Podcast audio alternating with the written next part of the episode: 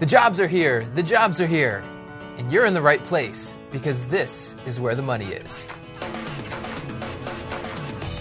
Welcome to the show. I'm Matt Koppenheffer. Right here next to me is David Hanson. David Robinson Cano mm-hmm. finally signed a contract, is getting $240 million. If you had that kind of money coming your way, what would be the first thing that you'd do? Oh, Man, I don't know. Probably wouldn't go play for the Mariners, first of all. Why It's a not? nice city, Seattle's but wonderful. the Mariners are just not good. Now they will be. If you What I pay would do two with hundred and it- forty million dollars for a baseball player, you're automatically good, right? I would hire a good lawyer. That's what I would do. Hopefully, There's going to be tons not of people claiming certain things to try to get some of that money. So first thing, lawyer. claiming certain things. I don't think we want to go any further than that. Let's go to the headlines. First headline of the day. This is from Reuters. November U.S. jobs report. Not exactly the most creative headline, but gets right to the point. Unemployment rate, David, down from 7.3% to 7%, creeping ever closer to the Fed's target. 203,000 jobs added during the month of what month are we even in? November, month of November. 203,000 jobs added. Uh, September, October combined payrolls also revised up by 8,000 jobs. This is fantastic. Everything's fixed. What's Is that my cue to say like the traditional? Oh, now I'm going to be pessimistic. and Yeah. everything, everything you hear about the jobs report is, well, unemployment's lower. We added so many jobs, and there's that one guy who's always like, well, if we look at labor participation, it's way down.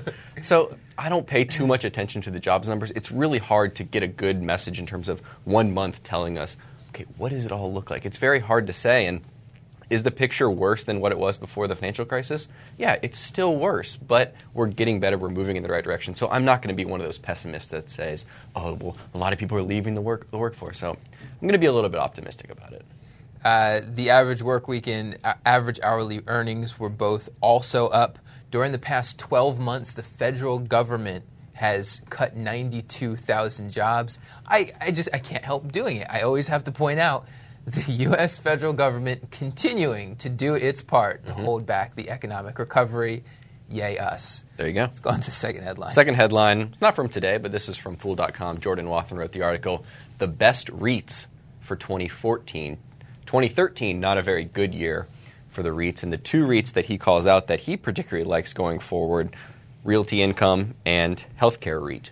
Realty Income, known as the the monthly dividend company, uh, they have a new CEO in place, a relatively new CEO. It's only the third CEO in the company's 40 year history. So some change over there in management, but uh, the business seems to be in, in good shape that Jordan talks about. Very low financing costs. They focus on single tenant retail buildings. They're not in these huge shopping malls or, or, or big strip malls. They like to focus on the standalone, kind of like a fast food type restaurant. They have long term leases, 98% occupancy rate. That's one of Jordan's favorites there for 2014. Did you have any thoughts on either of these REITs? They're both they're both solid companies. I, I think, uh, from my perspective, this is a sector that, that could see a reaction from when the Fed starts to do whatever it's going to do if interest rates start to rise again. And again, I, I should point out that as we've said before.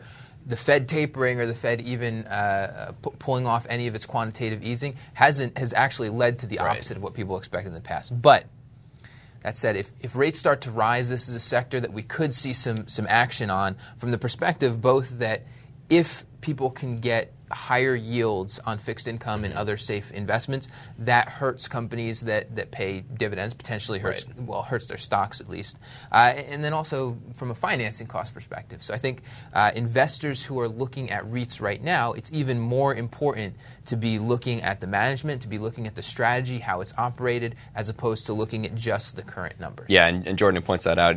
Obviously, with Realty, you got a very low financing cost and a good management team there.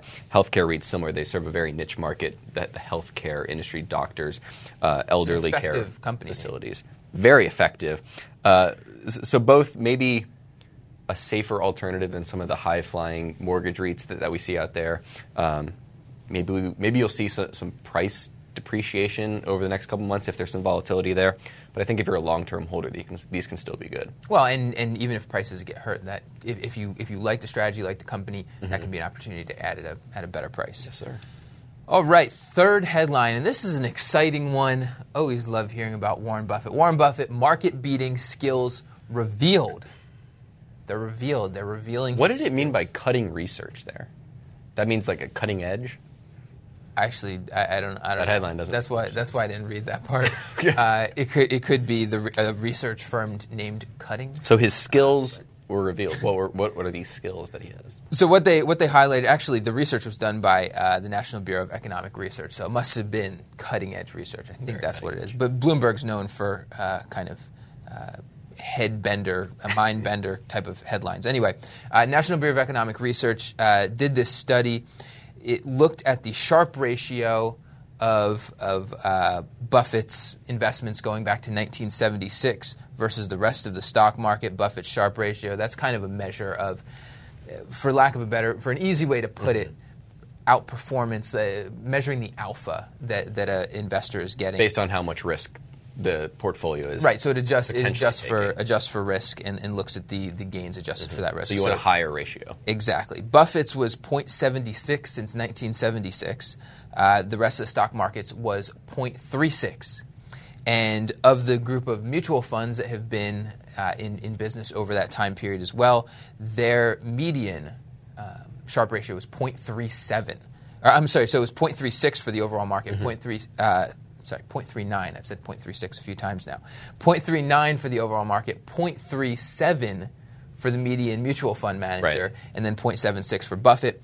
Uh, what the NBR, uh, NBER uh, study pointed out was that Buffett was willing to ta take on borrowing to finance investment, then pick stocks that have low volatility, are cheap with low price to book ratios, and are high quality, meaning that they are profitable and have high payouts.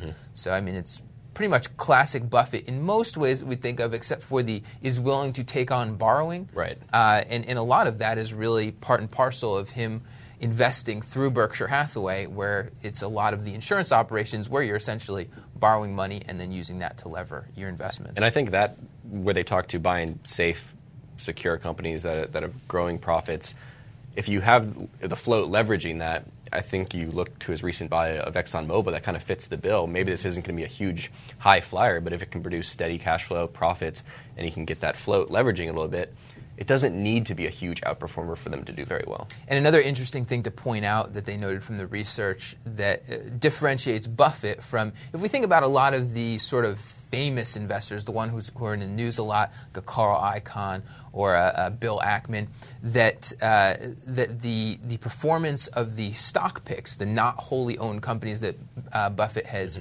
Uh, invested in, uh, the performance there was better than with the wholly owned companies, suggesting that it's more about Buffett uh, picking the right stocks, uh, being a good stock picker, as opposed to being able to exert pressure on management in order to get the things that he wants. Yep. Uh, I like this quote just to finish off. This is from Andrea Frazzini uh, and David Kabiller of AQR Capital.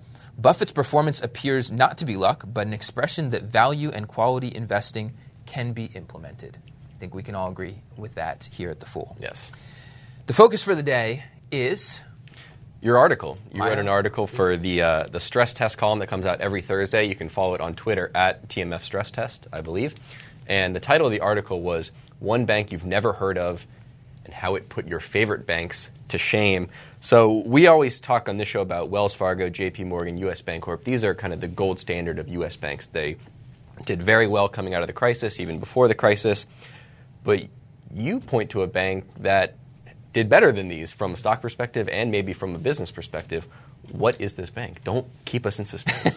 this is uh, Svenska Handelsbanken. It's one Say of that the- again. Svenska Handelsbanken. This is one of the largest, and I'm probably saying that wrong anyway, even though I'm trying my best to say it correctly. Uh, this is one of the largest banks in, in Sweden, and it uh, it's a public company, so you uh, investors can actually invest in Handelsbanken. So. Um, why why did it outperform? So what we're talking about here, it's a combination of, of things. I think one of the big ones is culture and strategy. That this is a bank that didn't overextend itself, didn't uh, chase after growth and yield during the good times, so that when the bad times came around, uh, it was prepared for that.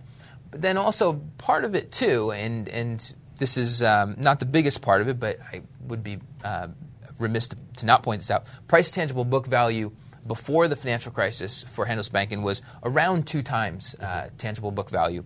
Whereas if we look at Wells Fargo, it was trading at a multiple between three and four times. So basically, it, we look at the business performance, both of those businesses performed relatively well. Handelsbanken a little bit better than Wells Fargo, but uh, we've seen the valuation hold up better at Handelsbanken right. because it had a lower beginning. And, and, kind of the way you stumbled upon this bank, I guess, is uh, through a book from, by by Niels Kroner. I think I'm saying that right. And we have the, the picture there for those li- watching. It's a, a, blueprint for better banking, and it kind of details this bank. And in I realized the paperback was so expensive. Yeah, very expensive. I got it on Kindle. There you go. Uh, and he, he has seven deadly sins of imprudent banking, and mm-hmm. we don't need to go through all seven here.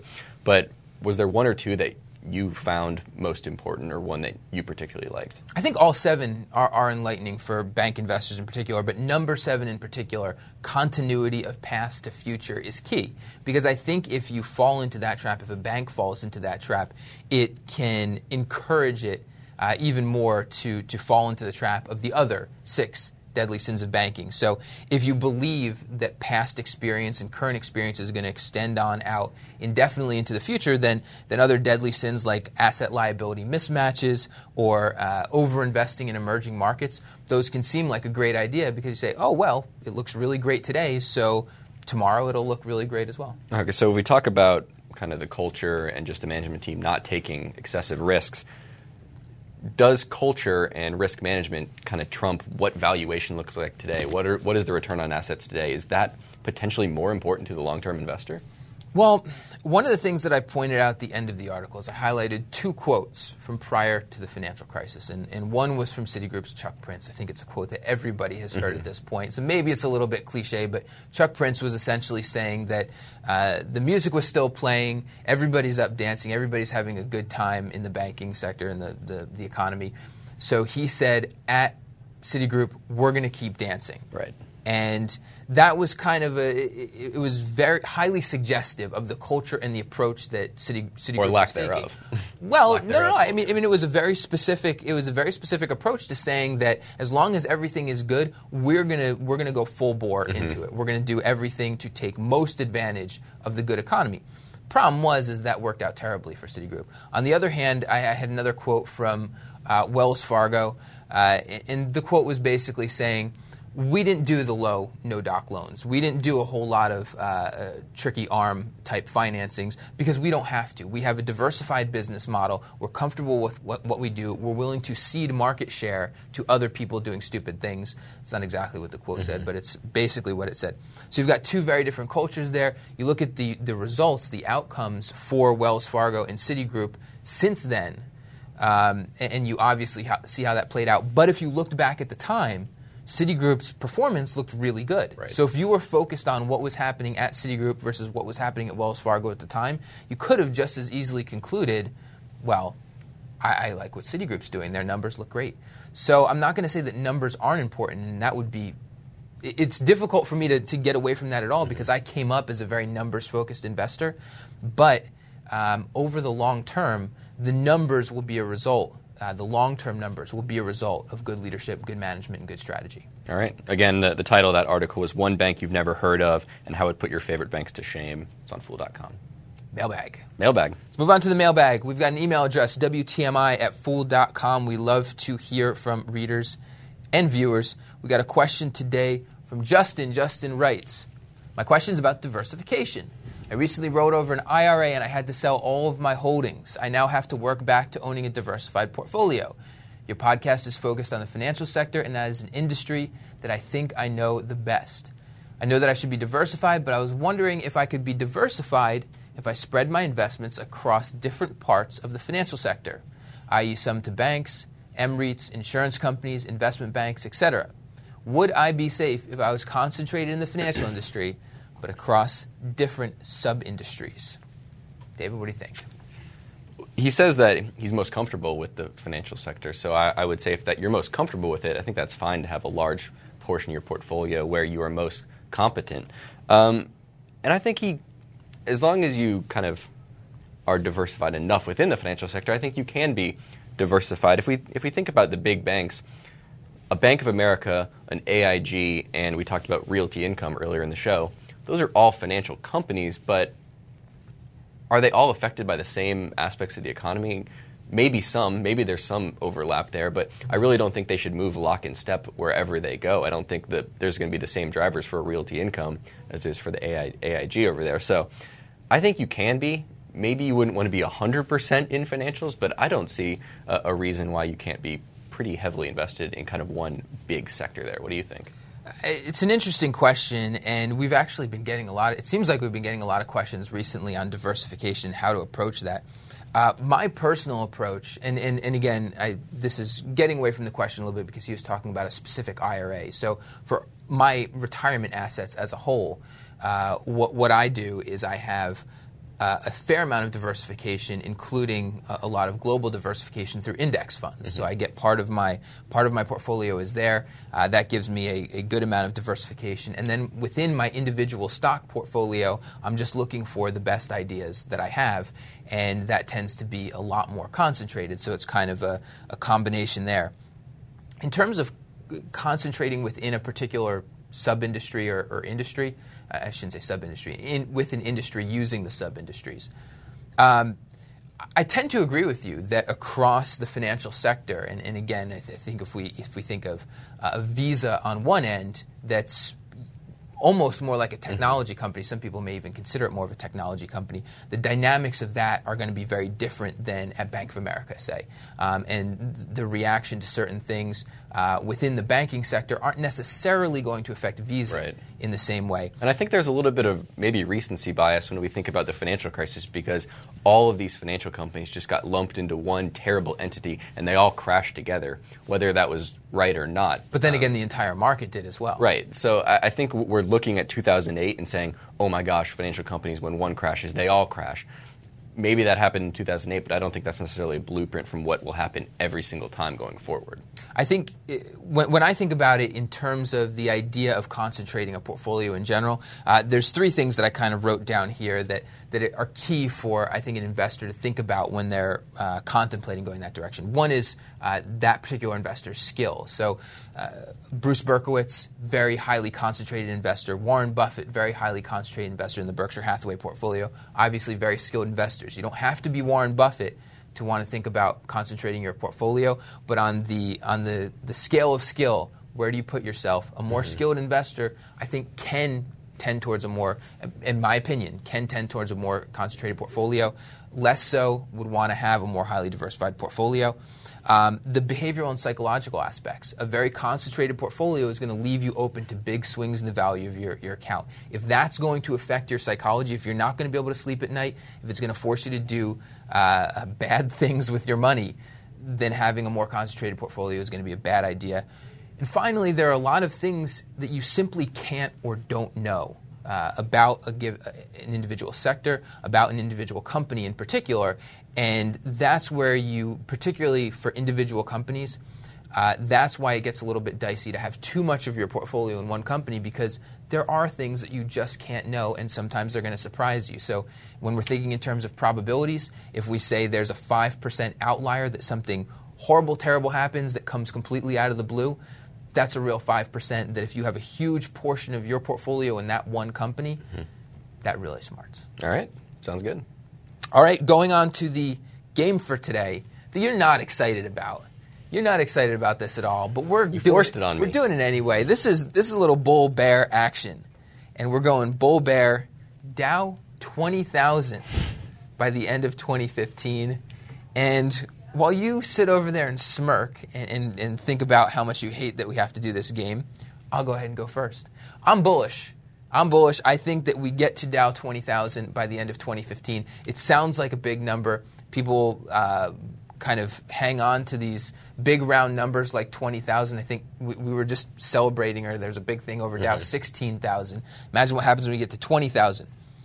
But as big as that sounds, Dow 20,000 by the end of 2015 is just about 12% returns per year over the next two years. Mm-hmm.